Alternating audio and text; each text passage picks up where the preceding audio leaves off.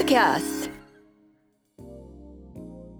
山陽新聞ポッドキャストは、山陽新聞の指令ごまん号を記念し、はちがつにじゅうしちにちに開かれた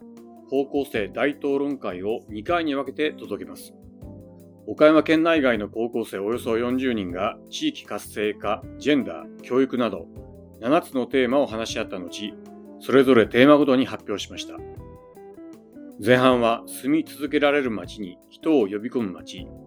地域の交流とつながり、環境、ジェンダーのよんテーマの発表です。発表後にコーディネーターが感想を述べています。高校生大討論会、大人でも子供でもない私たちにできることのだいに部成果発表を行います。皆さんご参加いただきありがとうございます。ここからは会場の様子をライブ配信いたします。だいに部前半の司会を務めます、金光学園高校にねんの田中紀理子です。よろしくお願いします。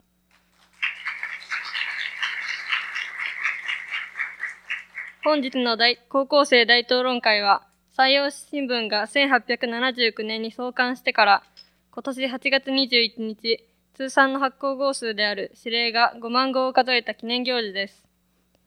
どのように持続可能な未来を築くか、地域循環型の共生社会にするにはどうしたらよいか、にせんごじゅうねんに社会で中枢を担う私たちが、地域活性化やジェンダー、教育、環境、国際などのテーマで話し合うものです。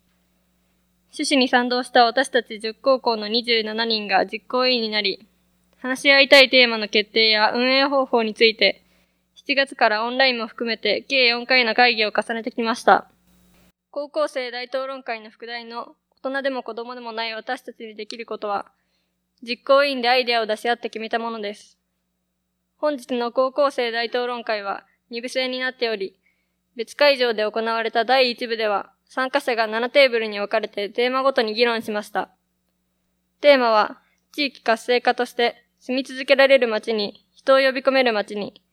同じく地域活性化の地域の交流とつながり、環境としてにせんごじゅうねんを快適に暮らすため、ジェンダーで同性婚と エルジービーティーキュープラス、差別特別、制服と校則、同じくジェンダーの整理について、教育として何のために何を学ぶか、にせんごじゅうねんにどんな学校に、国際で在留外国人のためにのななつです。途中参加者はテーブルの間を移動して複数のテーマで話し合い、考えを深めました。改めまして、壇上のコーディネーターさんにんをご紹介します。岡山県教育庁高校教育課高校魅力化推進室長の室孝之さん。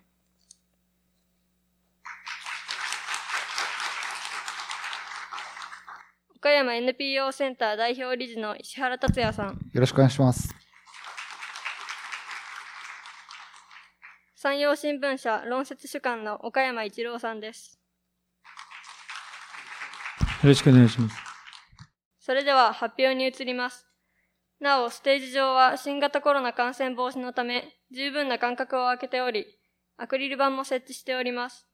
そのため、基本的にマスクを外して発表していただきます。まずは、まずは、地域活性化の住み続けられる街に、人を呼び込める街にチームです。ファシリテーター、記録係と、最後にこちらのテーブルで議論した参加者の方は、感想やメッセージを書いたスケッチブック用紙を持って壇上にお上がりください。発表担当の方、お願いします。発表者の方、マスクを外してください。私たち A 班は、住み続けられる街、人を呼び込める街というテーマで、地域活性化について話しました。にせんごじゅうねんの岡山、にせんごじゅうねんの岡山、高校生が今すべきこととして出てきた意見は以下の通りです。人口が多い方がいいという意見と、人口は少ない方がいいという両極端の意見が出たのが印象的でした。このような意見の中で、私たちは主にみっつのテーマを訴えたいとし、まとめました。ひとつめのテーマは、街の人と地域活性化です。街を良くしていくためには、行政が動く必要がありますが、行政を動かすには人を増やすことが重要です。人が増えるとお金が増え、行政も政策がしやすくなると考えました。その中でも私たちは人を外に出て行かせない工夫と人を呼び込む工夫のふたつの工夫に着目しました。近年ではインターネットが発達し、オンラインで仕事ができるようになり、地方からでも都会の企業に就職できるようになってくるはずです。そのようなネットを活用した方法で都会に行く人を減らすことができると考えました。また、兵庫県明石市を例にした エスエヌエス を活用した街の宣伝、観光名所の設置、地元にお金を落としてもらう工夫など、人を呼び込む工夫もあると考えました。二つ目のテーマは、高齢化と地域活性化です。にせんごじゅうねんには日本も高齢化が進んでおり、高齢者重視の街づくりをすべき、街づくりをするべきではないのかという考えも多く出ました。しかし、高齢者重視の政策ばかりでは若者が集まりません。結果、人口の減少や出生率の低下につながり、えー、人口が減るのではないかと考えました。そこでじゅうだいからにじゅうだい子育て世代への政策の充実も必要だという意見が出ました。先ほども出したように、明石市などは エスエヌエス を活用して町の ピーアール をしていたりだ、していたり、子育てへの充実した政策があることを、えー、知り、そのような政策をやるべきではないのかと考えました。三つ目のテーマは安全と地域活性化です。討論に参加してくれた岡山後楽館高校の方が現在音響信号機について調べていることを知り、地方ではこの視覚障害者の方を助けるこの音響信号機というものが行き届いてないという意見がありました。そのため、障害者のための設備重視も必要ではないのかと考えました。このみっつのテーマから、若者、高齢者、障害者など、すべての人が住みやすい街づくりを行政が積極的にやっていく必要があるのではないかと考えました。最後に、高校生が考える理想の岡山としては、このような意見が出ました。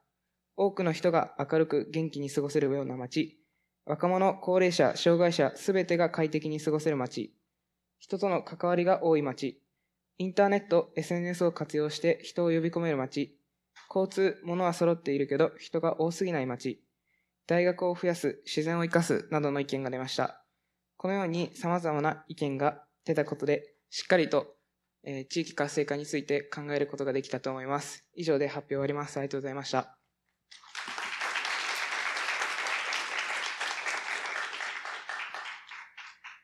登壇された参加者全員で感想やメッセージを客席に向かって掲げてください。ありがとうございました。コーディネーターから一言お願いします。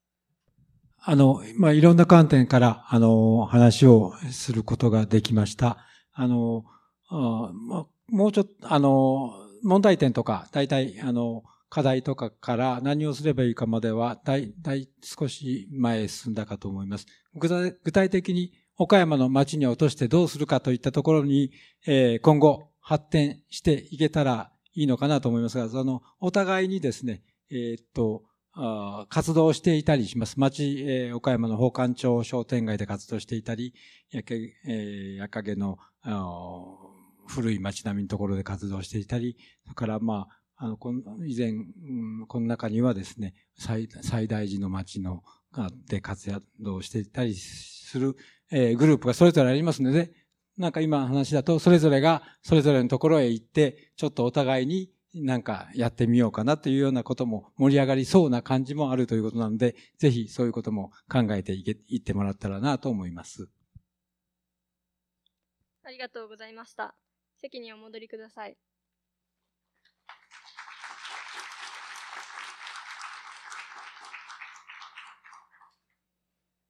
続いて、地域活性化の地域の交流とつながりチームです。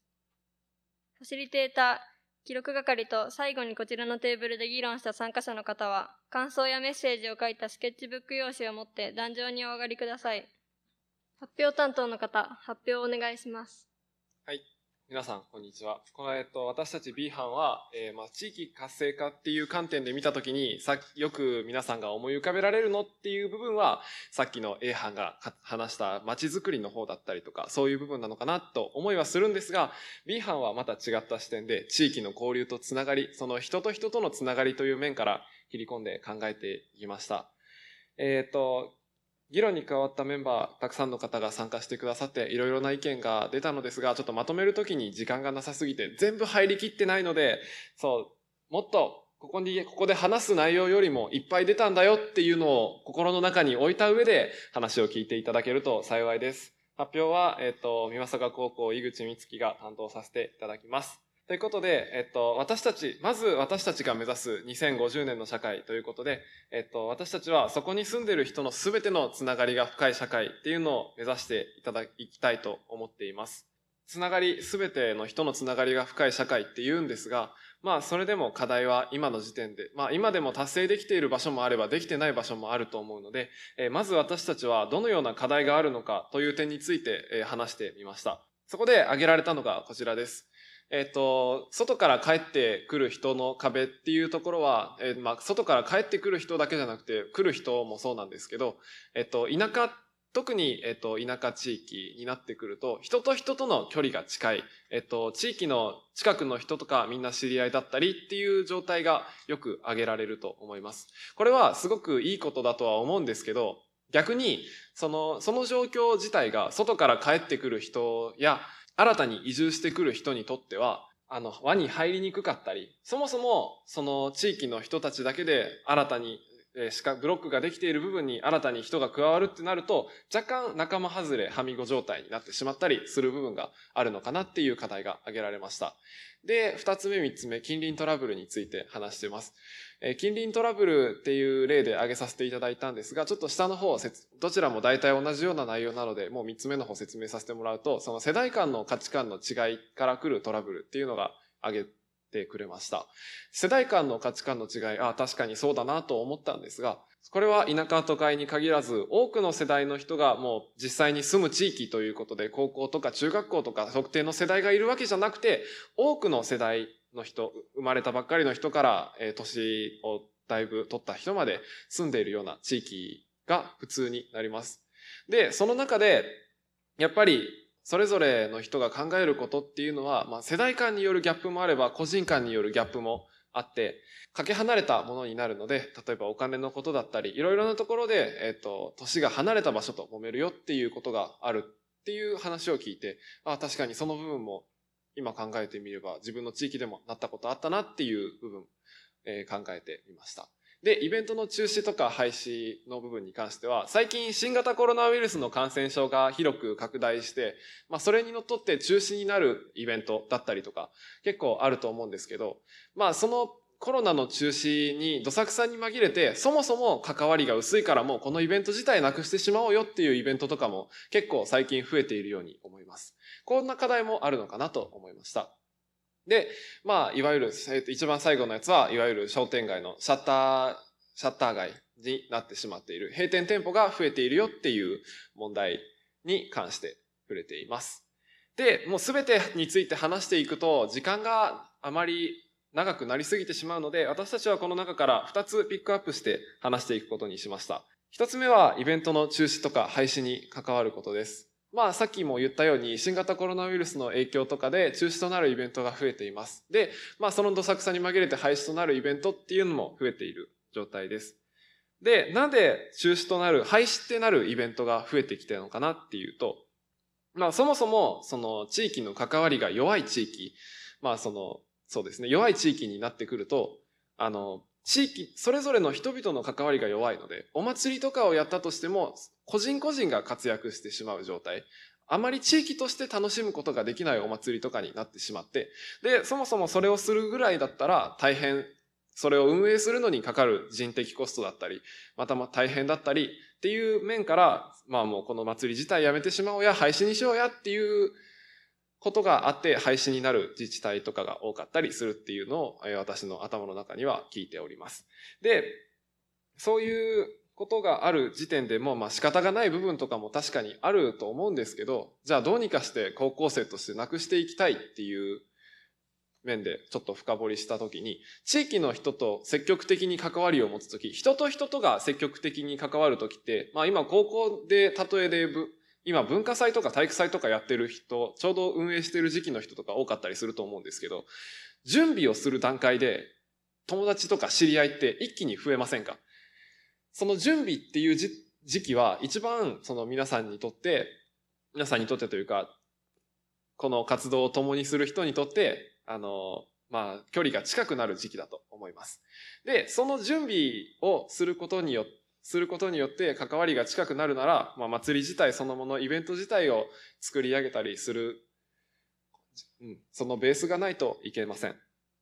ただ、まあ、なので今あるイベントは廃止にするのは、まあ、あまり良くない方法だと思います。仕方ない部分とかもあったとしても、まあ、できるだけ廃止にしない方がいいんじゃないのかなっていう話の流れにはなりました。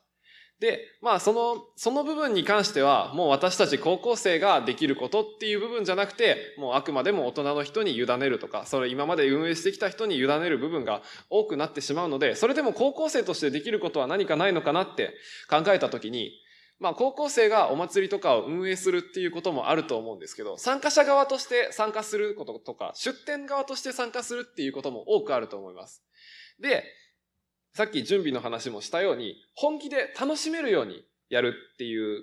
イベントがあれば、その地域として楽しいイベント、来年も繰り返し参加できるようなイベントになるのかなと思います。そのイベントの例で、その地域で対抗する、地域とか各中学区、中学校かな、ちょっとわからないんですけど、で、対抗する運動会、体育祭みたいなやつが挙げられました。本当にいい取り組みだなと思って、で、地域を作ってみんなで、チームを作ってみんなで協力していくことで、仲も深められるイベントだと思います。そういうのに、高校生として本気で取り組んでいくことが、私たちができる、その、はい、地域にできる交流を深くする方法だと思いました。で、もう一つが、もう一つ、これは若干要求も含めた話になるんですが、授業とかで地域に関わっていけたらいいなと思います。小学校の頃、皆さん、えっと、そうですね、伝統遊びだったりとか、えっと、田植えだったりとか、そういうので地域に関わった授業をしたよっていう人結構多いと思います。というか多分それがちょっと詳しくわからないんですが、必修なのかなっていうぐらいいろんな学校でやられてるので、え、必修ですか？で、なんですが、それが中学校、高校と進学していくにつれて、やっぱり授業としてやることっていうのは少なくなってきますよね。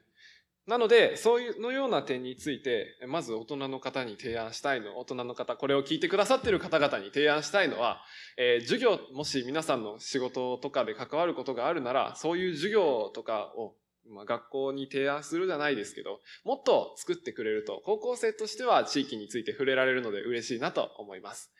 で、最終的にその触れるのがわからないとか、今マイナスなことを言ってきましたが、高校生としてできることとしては、まあ、総合的な探究の時間とか、今作られていろんなある学校であるん、そういう時間がある学校っていうの多いと思うんですけど、そのような時間に先生にもとも話ができる機会って結構あると思います。そういう時に私たちは地域に対してこういうことがしていきたいんだけどっていうような提案を先生にしてみたら、先生はまあそれを無視する先生がいるかいないかっていうところは置いといて、まあ考えはしてくれると思います。だからそういう提案をしてもらったりする方法もあると思います。で、イベントを作るっていうようになってくると、やっぱり方法とかも難しかったり、こんな、こういうイベントしたいけど、じゃあこういうイベントしたいけど、こういう団体作りたいけど、どうすればいいのかわからないっていうところもあると思うので、そういう点についても今ネットとか調べたら結構出てきます。どういう団体が必要なのかなっていうところとか、どういう団体としてやっていけばいいのかなっていうところも出てくると思うので、自らの力で探求していくっていうのが私たち高校生にできる唯一、唯一じゃないけど、まあできることなのかなと思います。で、まあ最後にその、提案に、提案というかになります。今、新聞社の方とか学校の関連の方とか、えっと、広く一気に声をかけられる状態ということで、その新聞のコラムとか雑誌の部分だったりとかで、今さっきも言ったように方法がわからないって言ったんですけど、イベントとか企画する時の知恵とか方法とかを共有できるような場所、共有とか情報交換ができるようなページだったり、一面だったり、えー、場所部分だったり、はたまたその、もっと専門的な県の人とかだったりから、こういうイベントをしたいんだったらこんなんが必要ですよ。こういうのは、こういうのならできますよっていうのとか、あの、こういうのなら投げかけてくれると嬉しいですよっていうのとかもあると思うので、そういうのが、えっと、私たちの目に触れる場所でできるような何かが存在してくれるとすごくありがたいと思います。ということで、えっと、B 班かな、私たちは、の、はい、発表を締めさせていただきます。以上です。ありがとうございました。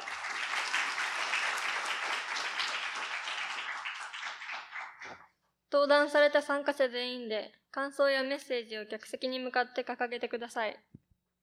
ありがとうございました。コーディネーターの方から一言お願いします。今、まあ、最後の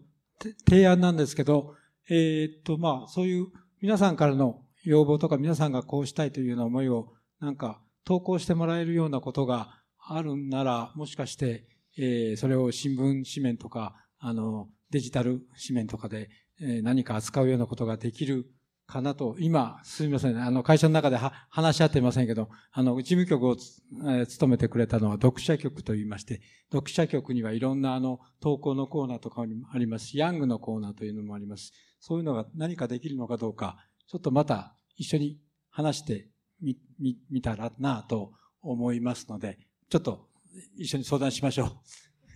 ありがとうございました。席にお戻りください。山陽新聞社会事業団は、社会福祉の向上のため活動をしています。奨学金制度や社会福祉関係者への表彰をはじめ、母子福祉、児童福祉、障害者福祉といった地域福祉事業に取り組んでいます。活動は皆さんのご寄付で支えられています。詳しくは山陽新聞社会事業団のホームページをご覧ください。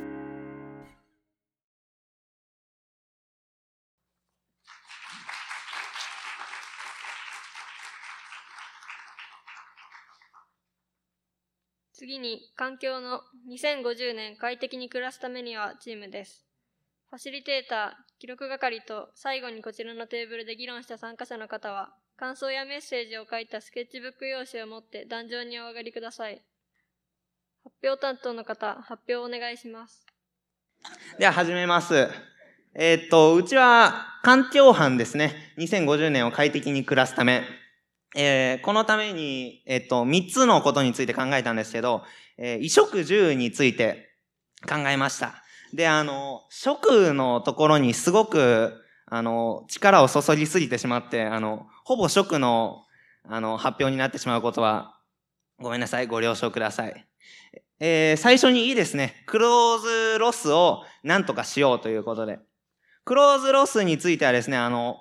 服がゴミとしてあのたくさん出ていることをどうにかしようということで、発売元から減らす、買う量を減らす、そんなことについて話し合ったんですけども、えー、出た結果はですね、まずあの学校の、えー、学校に持っていく雑巾あるじゃないですか。それをカラフル指定にしようという案ですね。まあどういうことかと言いますと、学校の雑巾って白色がほとんどで、みんな持っていくもの白色だと思うんですけど、それをカラフル指定にすることで、えー、わざわざあのその布を買うのではなく、余った服を着出して使う。えー、さらに受注生産。受注生産と言いますのは、あの、えー、服屋さんに直接申請して、えー、そこから、えー、作ってもらう。そこで、あの、作、作り置き、作り置きっていうか、あの、作ったけど使われないような服の削減。えー、もう一つは、ダサい服総選挙ですね。これについてはちょっと質問がたくさん来ると思いますけども、ダサい服をどれですかっていうので、服の一覧を出しまして、それを高校生たちにアンケートするんですね。それでトップスリーぐらいをニュースで発表してもらうんです。そしたら、あの、発売元も、え、これダサかったんだ、みたいな感じで、発売の中止。そういうことを狙っております。えー、次、食。昆虫食を普通にしよう。えー、これはですね、えっと、まあ、迷いました。なんでかっていうと、慣れないんですよね、人って。昆虫を食べるということの抵抗があると。これをどうにかしてなくそうということで、えー、各地の持ち昆虫を作ろうということで、えー、県虫を作ると。県鳥と一緒ですね。県の鳥と一緒。県それぞれで自分の持ち昆虫を作り、えー、広島だったら昆虫のお好み焼きとか、そういう感じで、えー、っと、県虫をアピールし、消費させる。これなんでするかっていうと、タンパク質の源がお肉のところが多くてですね、えー、でもお肉は、えっと、育てるのに、育てるのにたくさんあの、ガスだったりそういうことが発生するから、新しいタンパク質源を考えないといけないんですけど、そこで昆虫食というところに目をつけました。あとは給食での配当というのは、えー、小魚アーモンドってあるじゃないですか。あれをイナゴアーモンドに変えようとか。そういうことです。はい。あと、じゅうですね。これが一番力が入っていません。えー、建設時をエコにしようということで、えー、建物をコンテナにしようということです。コンテナっていうのは、あの、僕もちょっとよく分かってないですけど、コンテナがあります。それに積み上げていって、その一つ一つのコンテナを部屋として活用しようということで。こうしたら、えっと、クレーン車とか、ブルドーザーとか、そういうことの、えっと、使用量を削減することで、えー、シーオーツー 排出の削減。さらには、災害とかがあった場合に、すぐに逃げ出せる。瓦礫とかも出ない。えー、そういうことですね。えー、っと、あと、ここからはちょっと発表、成果発表とは関係ないんですけど、山陽新聞社の方がですね、すごく環境について話をしてほしかったらしいんです。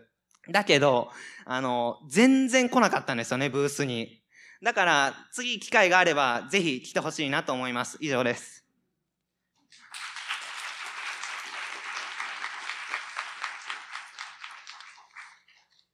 ありがとうございました。登壇された参加者全員で、感想やメッセージを客席に向かって掲げてください。ありがとうございました。コーディネーターの方から一言お願いします。はい。えー、っと、僕はあの、このテーブルにさせていただいたので、ちょっと前のふたつとだいぶ空気が違う感じになっていますけど、はい。あの、そうですね。あの、さっき挙げたやつがなんか、ダセー服って書いてて、ダセー服だとみんなに思われたらどうするのかっていう話をしていましたけれども、あの、服のやつはまあ本当にあの、なるべく、あの、まあ無駄な服を買わないようにしましょうっていう風な話から、皆さんなんか何着服持ってますかみたいな話もあったりとかしていて、でも、なんかさっき会場を見ていたら、結構女の子で首をかしげてる子とかが結構いて、まあね、あの、服にはいろんな側面があると思いますので、自己主張とか、あの、そういうファッションとか、文化的な意味合いもあると思うので、まあそこは大事にしながらっていうことも必要なのかなというふうに思いますけれども、あのこの山陽新聞さんの エスディージーズ の連続シンポジウムで、実は エスディージーズ とファッションっていうことで扱いさせていただいたことがあって、その時にはあの結構今デニムのメーカーさんなんかもかなり生地もあの繊維も含めて今再利用ができるような体型を作ったりしているっていうふうなこともありますので、あのだんだんだんだんメーカー側も本当努力をしているかと思います。で、あのそういう意味ではあの当然買う側もあの無駄なものは買わないっていうふうなことはすごい大事なことだというふうに思いますし、それがちゃんとあの新たに分解して使われるようになるということは本当大事だと思いますので、あのいい議論だったんじゃないかなと思います。だからダサい服っていうのも、まああのはい、ある種無駄に持たないという意味でね、重要なことだというふうに思いますので、はい。で、あとはあの一番盛り上がっていた昆虫食のやつで、えっとなんか半分冗談っぽいですけど、国は今実際昆虫食の研究会みたいなのもやってて、にせんさんじゅうごねんまでにはまあ じゅっパーセント ぐらいはタンパク質の材料として昆虫に変わるんじゃないかっていう風な議論もあったりして、まあ、当然あの、見た目まんまのコオロギを食べるっていうよりは多分パウダーになったようなものが実際としては使われていくっていう風なことだとは思うんですけれども、まあ、そうしたことをでもこう明るく前向きに広めるという意味で、あの本当、研究のアイデアはすごい面白いんじゃないかなと思っていて、なんかさっきは出なかったんですけど、ずっとなぜか岡山はバッタで広島はコオロギっていう話になっていて、なんで岡山がバッタだったのかよくわかんないですけど、はい、それは本当いいんじゃないかなと思います。で、最後のコンテナのやつのは、あのまあ、決まったフォーマットの四角い部屋がいっこ作れるみたいなものを自由につなげられるとか重ねられるっていう風な風にすれば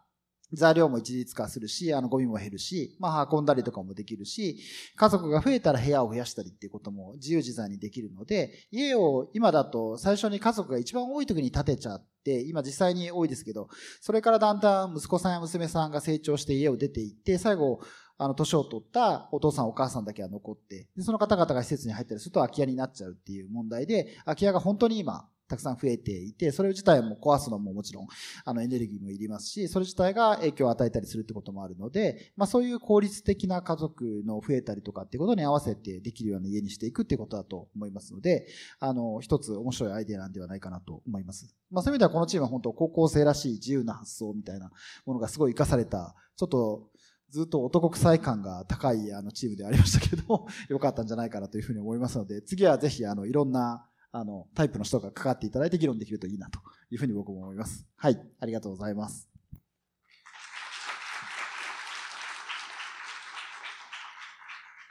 ありがとうございました。席にお戻りください。続いてジェンダーの同性婚と エルジービーティーキュープラス 差別と区別、制服と校則チームです。ファシリテーター、記録係と最後にこちらのテーブルで議論した参加者の方は、感想やメッセージを書いたスケッチブック用紙を持って壇上にお上がりください。発表担当の方、発表をお願いします。失礼します。ジェンダーチームです。先ほどの班ほど面白い話はできないんですけど、よろしくお願いします。えー、私たちの班はたくさんの、えー、このよにん以外にもたくさんの方々の学校の校則についてとか エルジービーティーキュー プラスについての意見をたくさんいただいた上で、まあ、少しでながらな少しになるんですけど意見をまとめさせていただきました。まず一つ目は、せあ一つ目は制服の選択肢を増やすことです。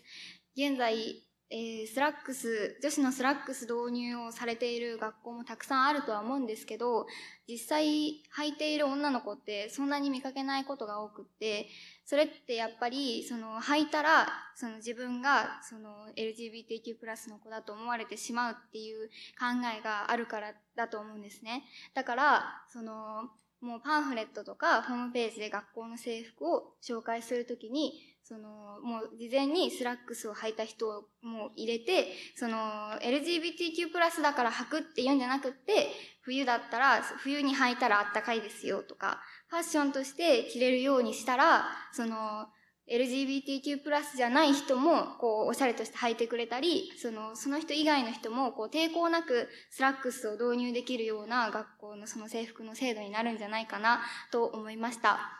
二つ目は、岡山県のすべての市町村でパートナーシップ制度を導入して、同性婚が認められる日本を目指すことです。そもそも同あパートナーシップ制あ同性婚っていうのは、今現在法律では認められていなくて、その代わりに各市町村によってはパートナーシップ制度っていうのが導入されているところもあるんですけど、これはやっぱり法的な力はないので、養子とかをもらってきたとしても親としての権利は持てれないっていうことで、ちょっとうんっていう感じの観点がたくさんあるんです。しかもそのパートナーシップ制度としてこう出した時にお金を取られちゃうようなところもあって、その結婚するっていう観点なのにお金を取ってっていうのはちょっとおかしくないかっていうことになったので、で岡山県は現在にじゅうなな市区町村中のろっこしかそのパートナーシップ制度が今導入されていなくって、しかも人口が多いところだけなんです。多いところだけが導入されている状態なので、そのこう人口が少ない県北の方とかにも目を向けてあげたら、もっと同性婚というかパートナーシップ制度も広がって、同性婚を同性婚法律として認める日本が近くなるんじゃないかなって思いました。えー、それとそのまず私たちの世代がこう視野を広げて、身近な エルジービーティーキュー プラスの人たちの存在に気づいてあげることで、こうもっと特定の人だけが考えるんじゃなくってみんなで考えるっていうことにつながるんじゃないかなって思いました。みっつめは学校の規則とか校則に関してなんですけど、それを見直して個性が出せるような学校生活が送れるようにすることです。今多分学校によって様々あると思うんですけど、髪型がめちゃくちゃ厳しく指定されてたり、部活によって坊主にしなさいとか、いろいろ前髪上げなさいとか、いろいろ言われているようなところもあると思うんですけど、それに縛られてると個性を多分みんな失っちゃうと思うので、そこをもうちょっとできる限りでこう子どもたちでまず訴えて、その昔の考え方に固定概念としてこう強く思っちゃうんじゃなくって、今の考え方はこうなんだよっていう、当たり前を当たり前じゃないこととして疑ってあげないといけないかなって思いました。そして生徒がやっぱり声を上げないと先生たちは気づいてくれないので、やっぱり声を上げるべきだなって思いました。以上で発表終わります。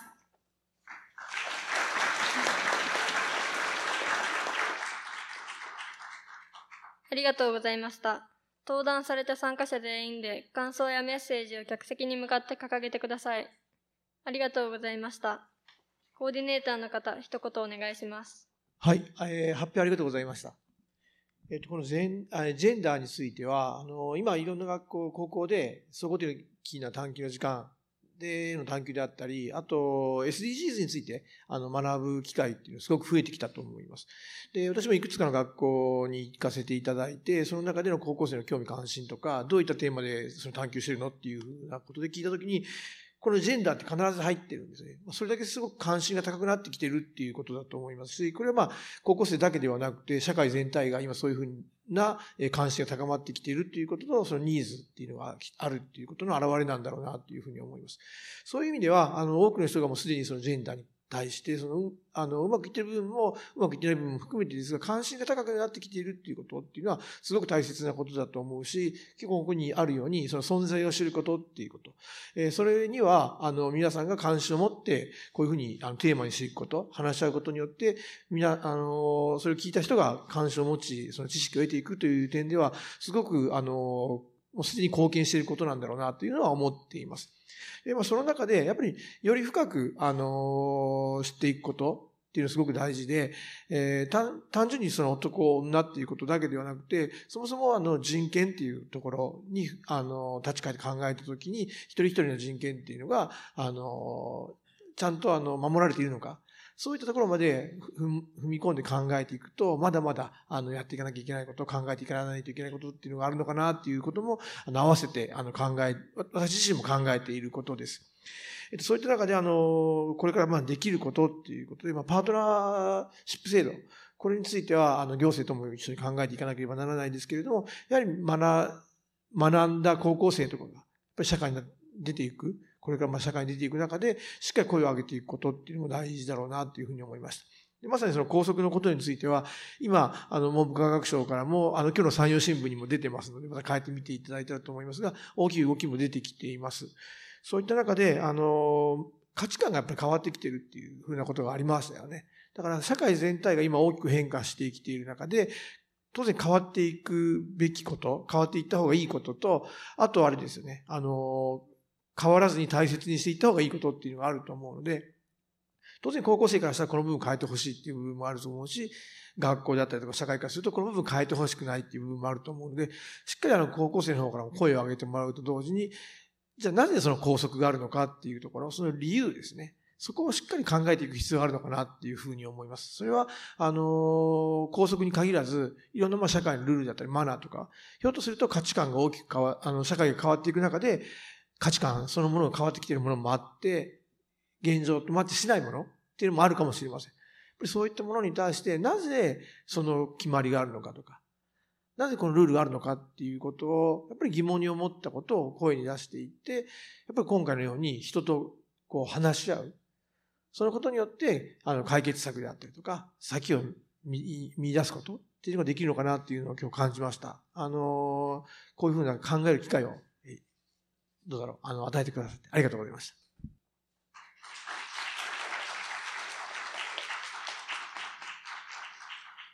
ありがとうございました。席にお戻りください。